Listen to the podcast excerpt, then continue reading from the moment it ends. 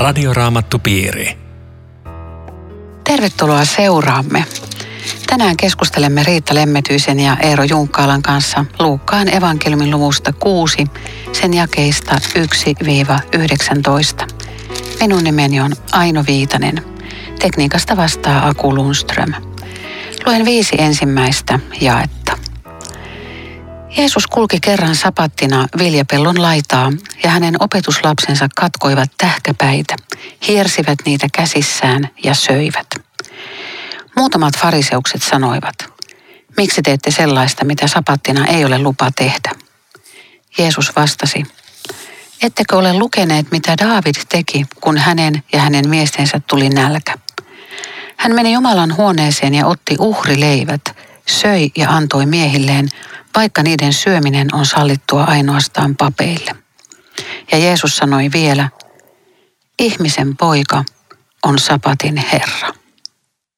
Opetuslapset katko tähkäpäitä ja hirsi niitä käsissä ja se nyt sitten rupesi hermostuttaa näitä fariseuksia. Niiden mielestä se oli viljan puimista, työn tekemistä pyhäpäivänä tai sapattina. Joo, vaikka siis vanhassa testamentissa annettiin lupa näin tehdä. Ei saanut Sirpin kanssa mennä huitomaan sinne pellolle, mutta sai köyhä kanssa ottaa niitä tähkäpäitä siitä. Mutta ongelmahan tässä on tämä sapatti, että onko se sitten työnteko vai ei. Ja varsinaisesta mielestä on ja Jeesuksen mielestä ei. Mutta tämä on siis minusta kiinnostavaa. Mä haluaisin vähän pohtia teidän kanssa tätä sapattikysymystä. Se tulee vielä tuossa seuraavassakin katkelmassa ja se on, se on aika olennainen näyttää olevan täällä evankeliumeissa. Ja mua on ruvennut askarruttaa tällainen kysymys, että kymmenes käskyssä on kymmenen tärkeää käskyä ja me sanomme niistä, että ne on Jumalan laki ja ne on ehdottomasti pidettävä, ne on välttämättömiä ja niiden rikkominen on synti. Kolmas käsky on, on tässä meidän laskujärjestyksessämme kolmas on tämä sapatti käsky. Ja se on vanhassa testamentissa tosi tärkeä. Se on jopa Jumalan ja hänen kansansa välin, välisen liiton merkki. Mutta nyt Uudessa testamentissa, yllätys, yllätys. Näyttää siltä, että muut käskyt on edelleen ikään kuin tiukasti voimassa, mutta tämä sapattikäsky yhtäkkiä muuttuu vähän erilaiseen asemaan. Siis Miten Jeesus, niin? Jeesus tässä niin kuin sanoo, että no voidaan sanoa näin, okei, okay, että Jeesus torjuu ikään kuin fariseusten liioitellun sapatin vieton, siis se on niin kuin yli, ylireagoinnin sapatissa. Mutta kyllähän kuitenkin sanoo selvästi, että niin kuin ei sapatti ole ihmistä, että ihminen on sapattia varten, vaan sapatti ihmistä varten. Ja antaa semmoista viestiä, että sapattina saa tehdä mitä vaan, mikä on tosi tärkeää. Ja sitten Paavali sanoo myöhemmin, että, että joku pitää yhden päivän parempana ja toinen toisen, olkoon kukin omasta mielestään varma. Eli näyttää siis siltä, että, ja nyt mä, mä kysyn teiltä, mitä mieltä te olette, kun mulla ei ole tähän edes hirveän hyvää vastausta, että voiko tämä kolmas käsky olla jotenkin pikkusen erilainen kuin muut käskyt? Koska me emme saa sanoa, että älä tapa, no jos pikkusen tapat, niin ei haittaa tai älä varasta, no osaat sä pikkusen varastaa. Ei, et saa yhtään. Mutta sapattikäsky ei näytä olevan ainakaan sellainen, että, että sun pitää jollain tavalla koudistuksenomaisesti pitää kiinni siitä. Ja nythän me on sitä paitsi siirrytty se pyhäpäiväksi, niin kuin krist, alkukristillinen seurakunta teki. Mutta se päivä ei ole niin olennaisen, mutta, mutta entä sen ikään kuin sitovuus tai viettäminen tai näin, niin sanokaapas nyt tähän viisautta. Miksi, miksi Jeesus näyttää ikään kuin jos mä nyt näin sanon löysentävän tätä käskyä. Voisiko se olla kyse ainakin siitä, että tässä on koko ajan myöskin tavallaan yritys saada Jeesus kampitettua jollakin lailla. Sapattikysymys oli kova kysymys, jossa sen rikotti, sitä saattoi kuoleman tuomio odottaa. Mutta, mutta mä, mä luen tätä niin, että, että tämä sapattikysymys oli jälleen semmoinen, jossa, joka oli suoritus ja jos oli tiukat säännöt ja siinä missä Jumala oli luvannut sen, halunnut sen levon päiväksi, niin siitä on tullutkin se, tulisikin semmoinen, että onko tämä nyt oikein ja saaks tätä ja saaks tota. Ja sehän oli niin kuin kauhean kireä päivä, kun koko ajan sä olit niin kuin varpasilla, että menikö tämä nyt oikein. Kävelitkö muutama askeleen liikaa? Niin, että et nämä fariseukset oli sitä mieltä, että ensin sapatti, sitten ihminen. Tai Jeesus, painoitko hissin nappia? Jeesus on sitä mieltä, että ensin ihminen sitten sabatti. Ja, ja koko pyhäpäivä palvelee niin kuin ihmistä, että siinä mielessä varmasti kyllä ei ole siitä niin kuin jollakin lailla ymmärrän sinua kyllä, mitä sä ajat takaa. Mutta se varmaan selviää, tässäkin tulee näkökulma tässä seuraavassa, koska Luukas on halunnut ottaa tähän toisen sapatti kertomuksen jakeesta kuusi. Siellä on synagogassa mies, jonka käsi on surkastunut ja kaikki kyttää siellä silmäkovana lainopettajat ja fariseukset, että no eikä se Jeesus nyt sapattina sitä paranna. Ja sitten Jeesus ties, mitä niillä oli mielessä ja paransi sen miehen. Ja sitten Jeesus sanoi jakeessa yhdeksän, vastatkaa minulle, kumpi on sapattina luvallista, tehdä hyvää vai tehdä pahaa, pelastaa ihmishenki vai tuhota ihminen. Eli hyvää, hyvää saa tehdä, mutta jos me jätetään tekemättä se hyvää, joka meidän eteen tulee, niin silloin me tehdään pahaa. Joo. Okei, mä, mä siis hyväksyn teidän molempien selitykset ja silti mä edelleen kysyn tätä. E, e, eli siis varmaan ihan noin on, kun, kun te sanoitte, että, että Jeesus tässä se sen kärki on niin kuin tähän e, yli viritettyyn sapatin viettosäädöstöön. Mutta kun täällä tekstissä on näin monta kertomusta, jossa Jeesus ihan selvästi ikään kuin asettuu sapatin yläpuolelle ja sanoo, että, että no mä nyt sanon, että tämä säädös ei ole semmoinen, että te, ei toillainen nipotus ei ole mistään kotoisin. Tämä, tämä, on, tämä on hieman toisenlainen juttu. Mm. Niin, Onhan, niin. niin mun, mun niin kuin korvissani ja silmissäni tämä sapatti käsky kymmenestä käskystä, niin se, se asettuu vähän eri valoon – Joo, mä, kuin muut Joo, koska Jeesus on ihmisen poikana on kolmannen käskyn Herra. Se merkitsee sitä, että hän on koko Jumalan lain Herra. Mm. Joo, mutta jos hän sanoo, että hän on neljännen käsky Herra, niin siitä ei seuraa, että saat tota, olla kunnioittamatta isäsi ja äitiäsi. Mm. Sinun täytyy kunnioittaa. Eli... Mutta eikö silti pidä olla se lepopäivä, muista pyhittää lepopäivä. Että onpa se sitten mikä päivä hyvänsä, niin se on joku päivä. Joo. Että okay. se tarkoita sitä, että, että, että sitten ei tarvitse niin koskaan pitää eh, semmoista päivää, lepopäivää, mitä ei pyhitä. No joo, mutta siis ehkä kuitenkin me olemme Jeesuksen kanssa samoilla linjoilla, jos me saatamme sanoa näin, että jos sä oot vuorotyössä, niin sä voit olla sunnuntainakin työssä. Jos sä oot pappi, niin sä oot mm. joka tapauksessa sunnuntaina töissä. Ja tota niin, joskus sä pyhität tai sitten et pyhitä sitä päivää. Siis, siis tietynlainen tämmöinen niin kuin ilmaa tähän taitaa jäädä kuitenkin. Mm. Varmaan jää ja musta siinä on tietynlainen vapaus, mutta eikö kuitenkin sellainen perusperiaate se, että pyhä päivä on kutsu Jumalan sanan kuuloon ja, ja rukoukseen ja, ja tämmöiseen, että se on, se on vähän kuin sama kuin viulisti pitää konsertin, niin, niin tota sitten kun konsertti on ohi, niin sitten annetaan viulun kieliä vähän löystyä. Se kireus otetaan pois, että ne saa vähän, viulu saa vähän levätä ja sitten tulee taas uusi työ. Niin tota, mä, mä kiinnitin huomiota siihen, kun me ollaan nyt Radio Raamattopiiristä ja kolme, että ettekö ole lukeneet. Nämähän oli niin kuin raamatun tuntemuksen ammattilaisia. Musta on häkellyttävä, että Jeesus kysyy tässä ja monta kertaa muuallakin, miten se teidän raamatun luku? Oletteko te yhtään selvillä, mitä siellä tapahtuu? Jos, jos tämä oli mahdollista Daavidin aikana, jota te suuresti, suuresti kunnioitatte, miksi, miksi te teette tästä tämmöisen ongelman? Että Tämä on minusta hyvä veto, että Jeesus ihmiset on ahkeria raamatun lukijoita, eikö niin? Kyllä, kyllä juuri niin, näin.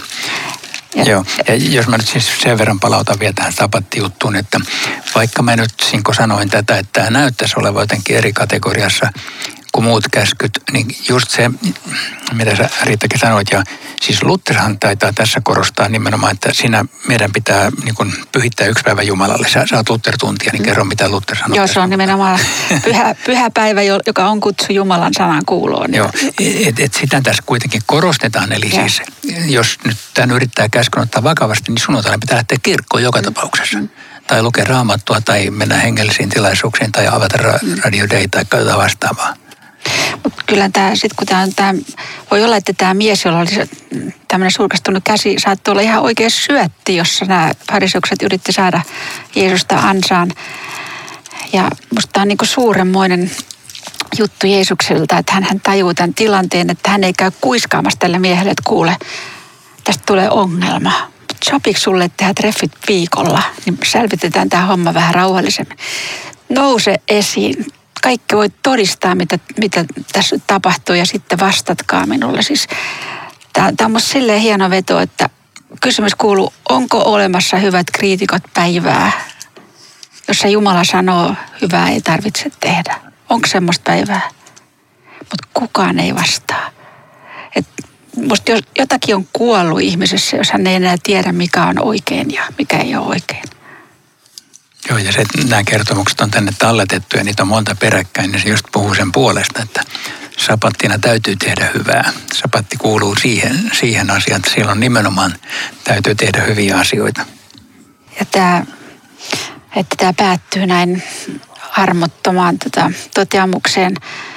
Tämä sai lainopettajat ja fariseukset mielettömän raivon valtaan. Että ihminen, joka saa näin suuremmoisen avun elämäänsä, että se lopputulos on mieletön raivo. Kyllä se kertoo jotakin ihmisistä. Niin, että suhteellisuuden tajua hukassa. Ei vaan. Joo. Joo, ja he rupesivat suunnittelemaan, mitä tekisivät Jeesukset. Tässä on ensimmäinen signaali varmaan Luukkaan evankeliumissa siitä, että nyt, nyt vastustajat rupeaa miettimään Jeesuksen päämenoksi todella jotakin. Että mm. Nyt niiden alkaa olla mitta täysi. Ja, ja kyllä se tähän sabattikysymykseen näyttää kytkeytyvän tässä vaiheessa, että Jeesus määrätietoisesti näyttää heidän mielestään rikkovan Jumalan käskyjä. Mm. Ja, ja toimiva ihan omavaltaisesti, ikään kuin hänellä olisi valtuudet yli vanhan testamentin. Et siinä on tavallaan niin tämä Messias-kysymys taas täällä niin kuin piilossa, että kuka, kuka tämä on. Et sen takia tästä otetaan niin kovasti yhteen. Aina kun oli jotain tärkeää tulossa, niin varsinkin silloin Jeesus meni rukoilemaan vuorelle ja, ja nyt sitten jakeessa 12 meille kerrotaan, että hän vietti siellä koko yön. Ja kun päivä koitti, hän kutsui luokseen opetuslapsensa ja valitsi heistä 12. Siis hänellä oli isompi joukko ilmeisesti näitä opetuslapsia. Ja niiden joukosta hän valitsi 12, jotka nimesi apostoleiksi. Minkä takia juuri 12? Se on ihan varmaa, että minkä takia juuri 12. Tämä on 12 Israelin heimoa on vanha liitto ja 12 apostolia on uusi liitto. Eli tämä on aivan selvä niin kuin jatkumo ja symbolinen luku niin, että, että tämmöinen niin kuin Jumalan kansan ikään kuin kooste on tämä 12. Luetko Eero ne apostolien nimet? Simon, jolle toi myös nimen Pietari, tämän veli Andreas, Jaakob ja Johannes, Filippus, Bartolomeus, Matteus, Tuomas ja Jaakob Alfeuksen poika, Simon, jota kutsuttiin kiivailijaksi, Juudas Jaakobin poika ja Juudas Iskariot, josta tuli kavaltaja. Mitä nyt voidaan, niin kun me tiedetään jotakin näistä, niin minkälainen joukko tämä oli? Muuten ennen kuin voisin vielä huomioida tämän, kun Luukas niin usein toteaa tämän, että Jeesus meni vuorelle rukoilemaan. Että, että hänelle ei ole riittänyt, että hän kerran toteaa, että tätäkin tapahtuu, vaan niin kuin kysymys omalle itselle, että minkälainen arvoasteikko, missä skaalassa mulla tämä rukous on, että kun Jeesus tarvitsee sitä niin usein, niin miten, miten mä voisin selvitä vähemmällä. Se, se jäi puhuttelemaan ja sitten toiseksi se, mihin sä aina viittasit, niin, niin kaikki ei ollut apostoleita, vaan, vaan nimenomaan nämä 12 oli apostoleita ja sitten oli suuri joukko opetuslapsia, jotka ei ollut enää apostoleita. Tämä on Radioraamattu Piiri. Ohjelman tarjoaa Suomen raamattuopisto. www.radioraamattupiiri.fi Jatkamme keskustelua Riitta Lemmetyisen ja Eero Junkkaalan kanssa Luukkaan evankelmin luvusta 6 ja nyt sen jakeesta 12 eteenpäin. Minä olen Aino Viitanen. Tosiaan siinä oli iso joukko opetuslapsia, joista valittiin erikseen 12 apostolia. Mikä ero nyt on tavallisella opetuslapsella ja Jeesuksen seuraajalla ja mikä sitten niin sanotulla apostolilla? No tässä Jeesus siis näyttää nimeävän 12 sellaiseksi ydinjoukoksi, jonka kanssa hän varsinaisesti kulkee. Hänellä oli tavallaan vielä pienempi ydinjoukko, kolmen miehen porukka, jonka hän otti sitten vuorelle ja jonnekin muualle mukaan. Mutta kyllä tällä apostolisuudella on tässä tietty semmoinen sanoma, että tämä edustaa niin kuin varhaisinta kristikuntaa ja, ja apostoleilla on niin ainutlaatuinen rooli niin, että sen jälkeen ei yleensä enää parhaimpienkaan tyyppejä kutsutaan apostoliksi, paitsi Paavalia. Ja joistain muista se mainitaan, mutta, mutta ikään kuin tämä apostolius, voidaan sanoa, että se lakkaa näiden jälkeen. Se on semmoinen äh, alkuperäinen ikään kuin seurakunnan ensimmäiset pylväät. Ja sen takia esimerkiksi varhaista kristillistä uskoa kutsuttiin apostoliseksi uskoksi. Ja, ja sitä on niin kuin, Apostolinen uskon tunnustus. Niin, apostolinen uskon tunnustus. Ja, ja se, mikä on apostolista, se on alkuperäistä ja oikeata. Eli, eli se on se varhainen kristikunta, joka, jonka ytimen muodosti mm. tämä porukka.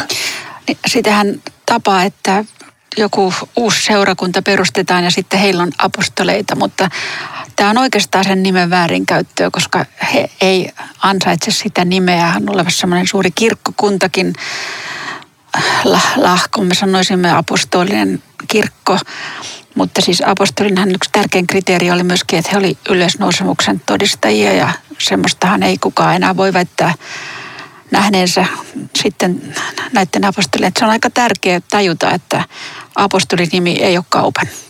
Ja sitä paitsi kaikki heistä koki marttyyri kuoleman, paitsi Johannes.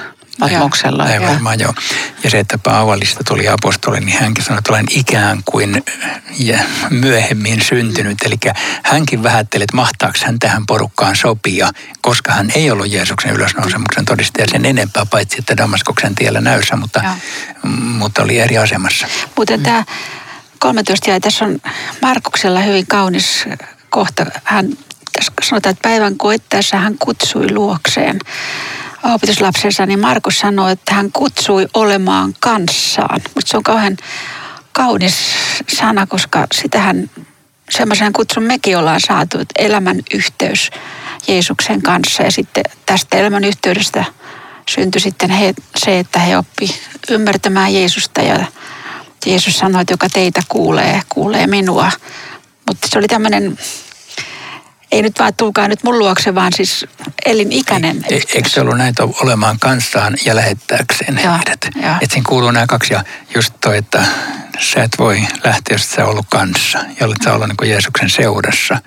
Mutta sitten kuuluu tämä lähettäminen, koska apostolos on niin lähetetty. Se on, se on nimenomaan se, joka lähetetään sitten Jeesuksen nimissä viemään evankeliumia. Sitten tämä porukka, tämä on kyllä mielenkiintoinen. Niin, mitä kaikkea sieltä löytyy? siellä on, heistä on tietoa. Siellä on tota, kansallisintolijoita, tämmöisiä itsenäisyysliikkeen edustajaa ja, ja siellä on tosiaan tullimiestä ja yritetään katsoa, mitä me saadaan irti näistä. Joo, mm. toi ainakin mitä aina sanon, niin siis poliittinen oikeisto ja vasemmisto on läsnä. Se on minusta kiinnostavaa. Mm. Että siellä on, siellä on niin molemmat laidat, joten Jeesus tällä valinnalla osoitti olevansa epäpoliittinen henkilö. Ja. Hän ei ollut kummankaan laidan mm. kansallismielisen tai roomalaismielisen. Ja kalastajat puh- siellä. Ja... No. Ja, siis tosi kirjava porukka. Että mä, mä uskon, että he ei ikinä olisi mitään klubia muodostaneet, johon kaikki kuuluu. Että kyllä tämä, olisi, kyllä tämä on nimenomaan Jumalan valinta tämä porukka. Mutta se nyt tässä sattuu silmään, että ne on kaikki miehiä. Mitä te siihen sanotte? Ei ne voinut olla tuohon aikaan mitään muuta kuin miehiä, ei missään nimessä. Miten niin? Kyllähän Jeesus oli muutenkin aika radikaali, miksei? Ei, ei nainen voinut lähteä noin vaan jättää perhettä. Kyllä se oli miehen tehtävä niin, se oli sen ajan yhteiskunnassa selviö ja siitä sitten erikseen vielä keskustellaan, että oliko se Jeesuksen niin kuin tietoinen tämmöinen sukupuoleen kohdistuva valinta, jo, jolloin keskustellaan sitten vaikka tämän päivän naispappeuskysymyksestä. Mä en nyt tässä ota siihen kantaa, mutta, mutta se voi olla tai voi olla, että ei ollut, mutta ainakin se oli käytännössä mm. niin kuin se, se ratkaisu, joka oli oikeastaan ainoa mahdollinen siinä tilanteessa. Mutta nämä, nämä nimet, näistähän voisi vielä kerätä yhteen. Siis Simon oli Pietari, josta me opittiin Kalansaalis kertomuksessa. Ja hänestä tuli lähetyssaarna ja sitten ja kuoli Roomassa, niin että Pietarin hautaan Roomassa tänään Pietarin kirkon alla. Ykkösnimi. Ykkösapostoli ilman muuta ja, ja siis jokaisessa listassa, jos nämä mainitaan, Pietari on ekana. Aina kun opetuslapset kysytään jotain, niin yleensä on Pietari vastasi. Se on suunnan päänä joka paikassa. Yleensä jos joku mokaa, niin se on Pietari. Se on, se on ihan uskomaton heppu tässä porukassa. Ja Andreas, siis tätä, mä mietin, kun se oli näin vaikuttava veli, että kärsiköhän se koskaan siitä, että aina toi aina toi Siimon menee edelle. En tiedä, niin, oliko alle... semmoinen vetäytyjä enemmänkin. No siis mehän ei näitä luonteita oikeastaan tiedetä, ei. mutta se toi viisi leipää ja kaksi kalaa, että se oli, mm. tai se löysi pojan. Mm. Se oli Andreaksen ansio. Muuten Andreaksesta kerrotaan, että hän olisi tehnyt lähetystyötä Etelä-Venäjälle. Oho. Ja tänä päivänä Venäjä pitää Andreasta kansallispyhimyksenään.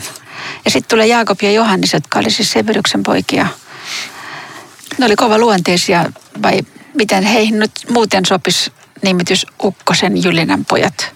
Joo. Oliko se nämä, jonka äiti toivoi niille parhaita paikkoja? Oli. Joo. Ja, mutta Jaakobista tuli toinen tunnettu, siis kristikunnan varhaisin marttyyri. Joo. Se yksi Herodex Agrippa telotti hänet. Joo, ja Johannes sitten ainoana eli vanhaksi tästä mm. porukasta noin perimätiedon mukaan. Sitten mun mielestä se on kiinnostavaa, että tässä on muutama nimi, olisiko tässä kolme tai neljä nimeä, joista ei kerrota yhtään repliikkiä evankeliumikirjoissa. Ja mä olen, mä olen puhuttelee, mä olen ajatellut, että ne, kyllähän ne on tietenkin puhunut jotain, mutta yhtään lausetta ei ole talletettu niiltä, jolloin ne on kuullut enemmän tai vähemmän semmoisiin vähän hiljaisempiin tai, tai takarivin poikiin, jotka ovat porukassa mukana, mutta jotka eivät ole missään erityisessä roolissa. Kun moni seurakuntalainen ajattelee tänä päivänä, että eihän mulla nyt ole mitään erityistä asemaa ja mulla ei ole mitään suuria lahjoja ja mä en ole oikeastaan mitään, niin täällä on kolme neljä sellaista. Toi, toi aika hyvä Joo, mutta ne on kuitenkin siis Jeesuksen valitsemassa ydinporukassa. Joo, muuta. Muuten tämä Bartolomeos, toisissa listoissa hän, hänen nimeään ei esiinny. Tässä puhutaan Natanalista, eikö? Oletettavasti siinä on toi kohtakin Johannes 1, 40. Bartolomeos ei viime kädessä ollut edes, edes erisnimi. Sitten on Matteus Leevi, joka me kohdattiin siellä tulliasemalla. Mä, mä kärsin vähän siitä, että tämä Tuomas on jäänyt kristikuntaan epäilevä Tuomas. Musta se ei tee ihan oikeutta Miksi sehän epäili? Mitä? Sehän epäili. Niin epäili, mutta, mutta onko, onko, se kuitenkaan oikein luennehdinta, että se, se oli se mies, joka aina epäili. Musta se oli hyvin tämmöinen vilpitön, no, haki vastauksia, halusi ottaa selville, mikä on totta. Mulla, mulla on se kauhean myönteinen kuva. Niin. Niin kuin, mulla ei ole yhtään semmoinen negatiivinen kuva. Aika jännä, että sä ajattelet tollain. Ei, kun mä ajattelin nimenomaan, mä kärsin sen tuomaan puolesta, että se, se leimaa. Mulla on taas semmoinen, että se ei ole yhtään leimaantunut, eikä tarvi yhtään kärsiä sen puolesta. Niin, Sehän, sillähän tuli aivan valtava ihme, kun se, siis mä oon puhutellut se, kun Tuomas sanoi, että, että voi, että kun, kun tota, niin, niin, mä voisin, voisin niin kuin, että mä en usko, ellei mä laita käsiäni mm. niin kuin hänen Joo. haavoihinsa. Ja Jeesus ei silloin ollut muka, muka paikalla. Mm. Ja sitten Jeesus vastaa juuri niillä Tuomaksen epäilevillä sanoilla, samoilla sanoilla. Eli osoittaa sen, että Jumala kuuli ja näki ja vastasi hänelle. Tämä on hirveän rohkaiseva. Kyllä, kyllä. Mutta se leima, aina puhutaan niin kuin epäilevä Tuomas, että ihmiselle tulisi tajuntaa, että Tuomas on se ja se. Joo, kyllä, kyllä. Mutta siis semmoinen jonkinlainen kriitikkohan se oli. Tai siis mm. ehkä se asenne justi, mä siis tykkään Tuomasta kanssa sen takia juuri, että hänellä, hän, hän ei niin kuin heti asioita, että hän tavallaan joutui sitä niin kuin pohtimaan ja se, ainakin se kertoo meille, että saa, saa pohtia. Häneltähän on siis joku muukin repliikki kuin tuo, tuo tämän ylösnousemuksen jälkeinen epäily.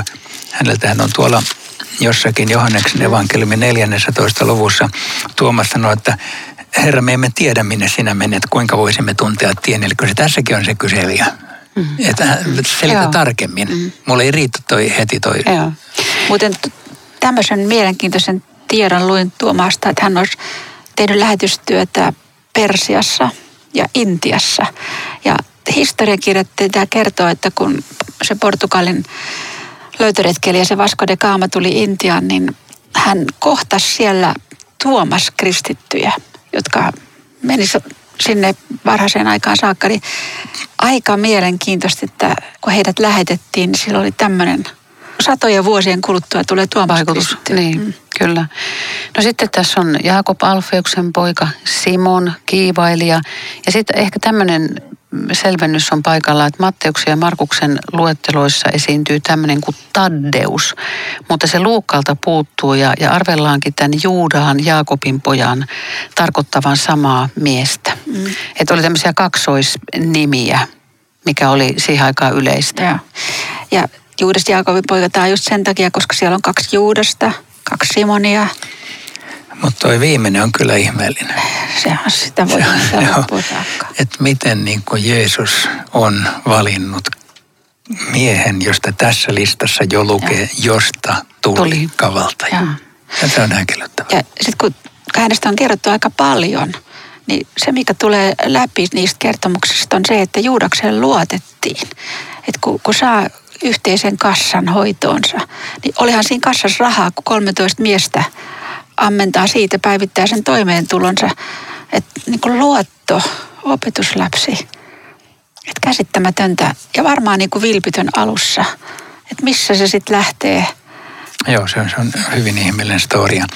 Ja joskus on kyselty näin esimerkiksi, että miksi, miten niin kuin Pietari, joka myöskin kielsi, niin kuin sai palata ja miksi Juudas ilmeisesti ei palannut tai ainakin näyttää, että hänen kohtalonsa päättyy toisin, niin mä ajattelen, että yksi vastaus meille on se, että ö, ole niin kuin Pietari, älä niin kuin Juudas. Siis jokainen joskus mukaan, jokainen joskus kieltää, jokainen löytää itsensä siltä paikalta, tekee väärin. Mm. Mutta tee kuten Pietari ja mm. palaa, älä kuten Juudas, joka mahdollisesti ei palannut. Mm. Muuten näihin kaikkiin apostolinen pätee se, jonka varmaan jokainen allekirjoitti elämänsä lopussa, että, että Jeesus teki jokaisen näiden elämästä siis todella semmoisen paljon enemmän kuin he olisi ikinä elämältä odottanut tai ajatellut henkilökohtaisesti siihen asti. Mitä se tarkoitti, kun lähti Jeesusta seuraamaan käsittämätön siunaus jokaisen miehen elämässä, paitsi Juudaksen. No, ajattelepas Riitta omaa elämästä ja minä ajattelen omani niin. tai Aino, niin on se ihmeellistä, Eikö että jos Jeesuksen seurassa on saanut olla ja kyllä elämä olisi toisenlainen, jos ei olisi ollut. Joo, hän on tehnyt siitä paljon enemmän kuin ikinä olisi itse ajatellut. Ja sitten tämä luku päättyy. Tämä haluaisin vielä ottaa täältä ihmisiä, jotka ympäröi Jeesusta. Jokainen yritti väentungoksessa päästä koskettamaan häntä, sillä hänestä lähti voimaa, joka paransi kaikki, koska tämä, tämä lause on mulle semmoinen tärkeä, kun mä ajattelen, että niin paljon on semmoista opetusta, että että ihminen paranee vain, jos hän sataprosenttisesti uskoo, että hän voi parantua. Että tämä on niin kuin ehto, sitten Jeesus toimi.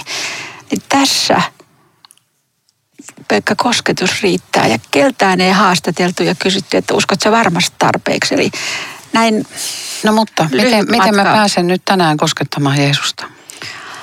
Rukoilemalla häntä. Rukoillaan yhdessä. Kiitos Jeesus, että vaikka me emme ole apostoleita, niin me saamme olla sinun opetuslapsiasi kuitenkin. Tule sydämeemme asumaan ja tule elämäämme. Pelasta meidät, anna syntimme anteeksi. Pidä meistä ja perheistämme ja rakkaistamme huolta. Johdata sinä meitä. Amen. Kiitos mukana olosta ja Laita kysymyksiä meille ja kommentteja osoitteella aino.viitanen sro.fi. Tavataan jälleen viikon kuluttua. Hei hei! Radioraamattupiiri. www.radioraamattupiiri.fi